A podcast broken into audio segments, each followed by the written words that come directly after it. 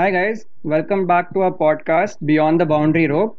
So, today we have a fascinating topic in store where we've picked up the best test 11 of the 21st century. So, it was a very tough discussion where we had to consider players across two centuries. And what we did is we picked up players only based on their performances in this century. So, a lot of hard decisions had to be taken. How have you gone about it, KK? Uh, yes, hi Neeraj. So, very interesting topic in line. So, first thing I tried to do was to fit in players in the right positions so that the balance of the team is maintained as opposed to fitting in the best six batsmen as my top six. So, getting into my 11, my openers are Virender Sehwag and Graeme Smith. Graeme Smith will also be my captain. So, Viru had a tremendous career and his record speaks for himself and he averages over 50 and you know although he had a poor record in countries like new zealand england and south africa but these are places in which most openers struggle. So i guess i'm okay with that. And graeme smith uh, you know i think uh, he's been the best captain or rather the second best captain in the 21st century after ricky ponting. But i couldn't have ricky ponting in my side and hence why i have graeme smith in my team as the opener. And my number three i had to choose between rahul dravid ricky ponting and sangakkara and I promised myself that I will not prick from my heart. Hence, why I had to leave Rahul Dravid, the favorite batsman for me, out and pick Sangakkara instead. You know, it was very difficult to ignore Sanga. He's performed well in all conditions and has an average of 58, and hence why I have him ahead of the aforementioned two. What's your top three, Neeraj? Yes, KK, it's very interesting because I went with the same method to pick my top three. I had to have either Graeme Smith or uh, Ricky Ponting in my 11 and Ricky Ponting's record is record in India is one reason why I will not pick him in my 11 and that's the reason Graeme Smith walks in as my opener and my other opener is Virender Sehwag as well. Sehwag is the first name that came to my mind when I was thinking of a left-right opening combination. And he is the first one that came to my mind as the right-hander.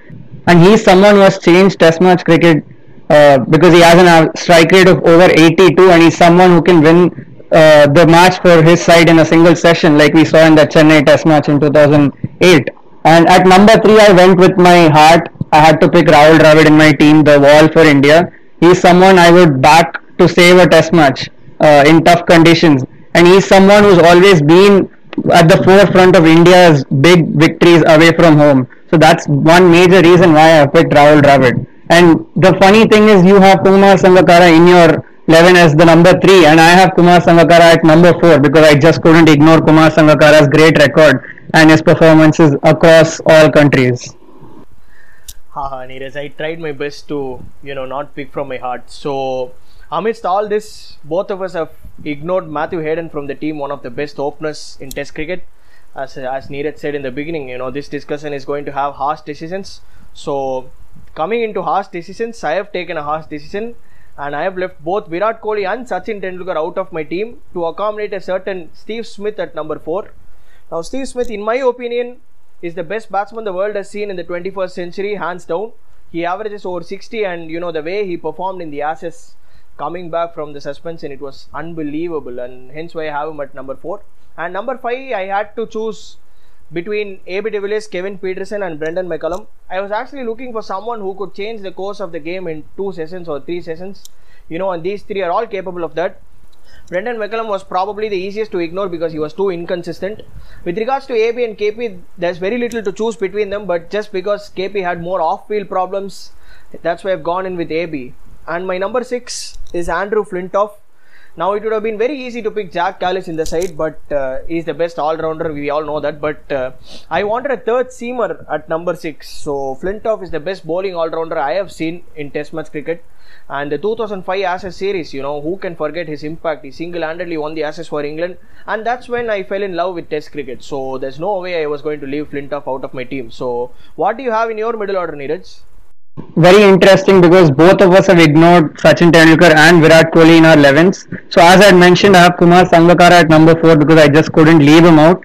At number 5, I have your number 4, I have Steve Smith in my 11. Steve Smith is a fascinating choice because he's someone who came in as a leg spinner and he has developed into the best uh, best test batsman of our generation and he's someone who's performed across all conditions and there were people doubting him whether he would perform well in India and in England and he's gone on and won test matches for his side in both these countries. And at number six, I had to choose again between Jacques Kallis and Andrew Flintoff. So I went in with Jacques Kallis because Jacques Kallis has a stunning average of over 57 and I've gone in with four top class bowlers who think who I believe will give me 20 wickets in each test match. So that was one reason why I could go in with Jacques Kallis even though he's not the best bowling all-rounder but I know he is capable of picking up wickets and providing a supporting act for the team. And one more thing is I think Andrew Flintoff uh, career revolved around the 2005 Ashes. I don't think he was consistent throughout his career and that's the reason I didn't really go on to pick Flintoff though he's a fantastic player. Who do you have as your keeper? I think Adam Gilchrist must be a unanimous choice for everyone, right? Regardless of the generation.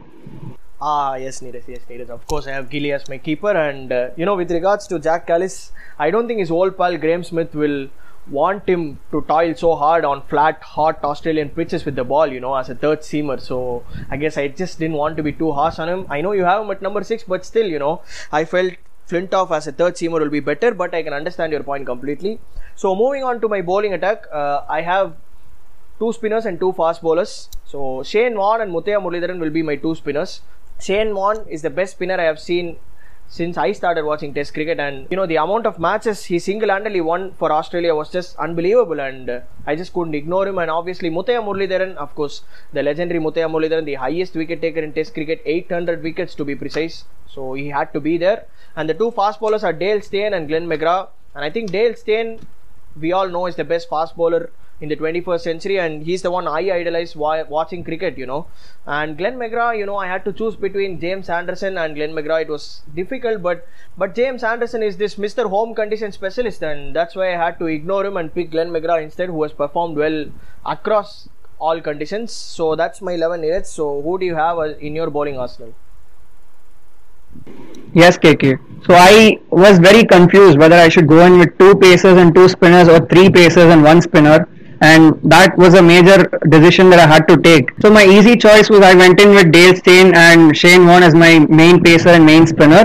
So Shane Warne is a magician and he is someone who plays with the minds of the batsmen and he has picked up wickets in all conditions regardless of the pitch and he has a poor record in India yes but I think the major reason behind that was Sachin Tendulkar neutralizing him and Dale Steyn is the best fast bowler that I have seen in my career, in my life. And uh, he is again another bowler regardless of the conditions he can exploit each pitch and get wickets through different means be it conventional swing or reverse swing or just hitting the batsman with bouncers. And for the remaining two spots I had to choose between three bowlers.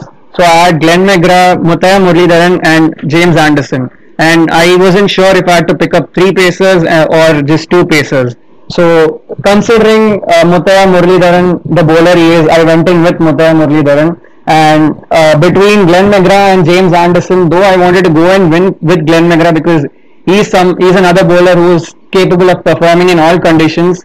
Uh, James Anderson was picked up the most wickets in this century, and he's been someone who's bullied oppositions when the ball does swing around. That's the reason I went in with James Anderson in my 11, and it was very difficult for me to leave out Glenn McGrath and I was still thinking if I could pick up Glenn McGrath instead of Muttiah Muralidharan because I think Shane Warne is one person who's enough to win test matches on his own. So I still went in with Muttiah Muralidharan to complement Shane Warne in the spin attack. And that's why I have Kallis as my third seamer.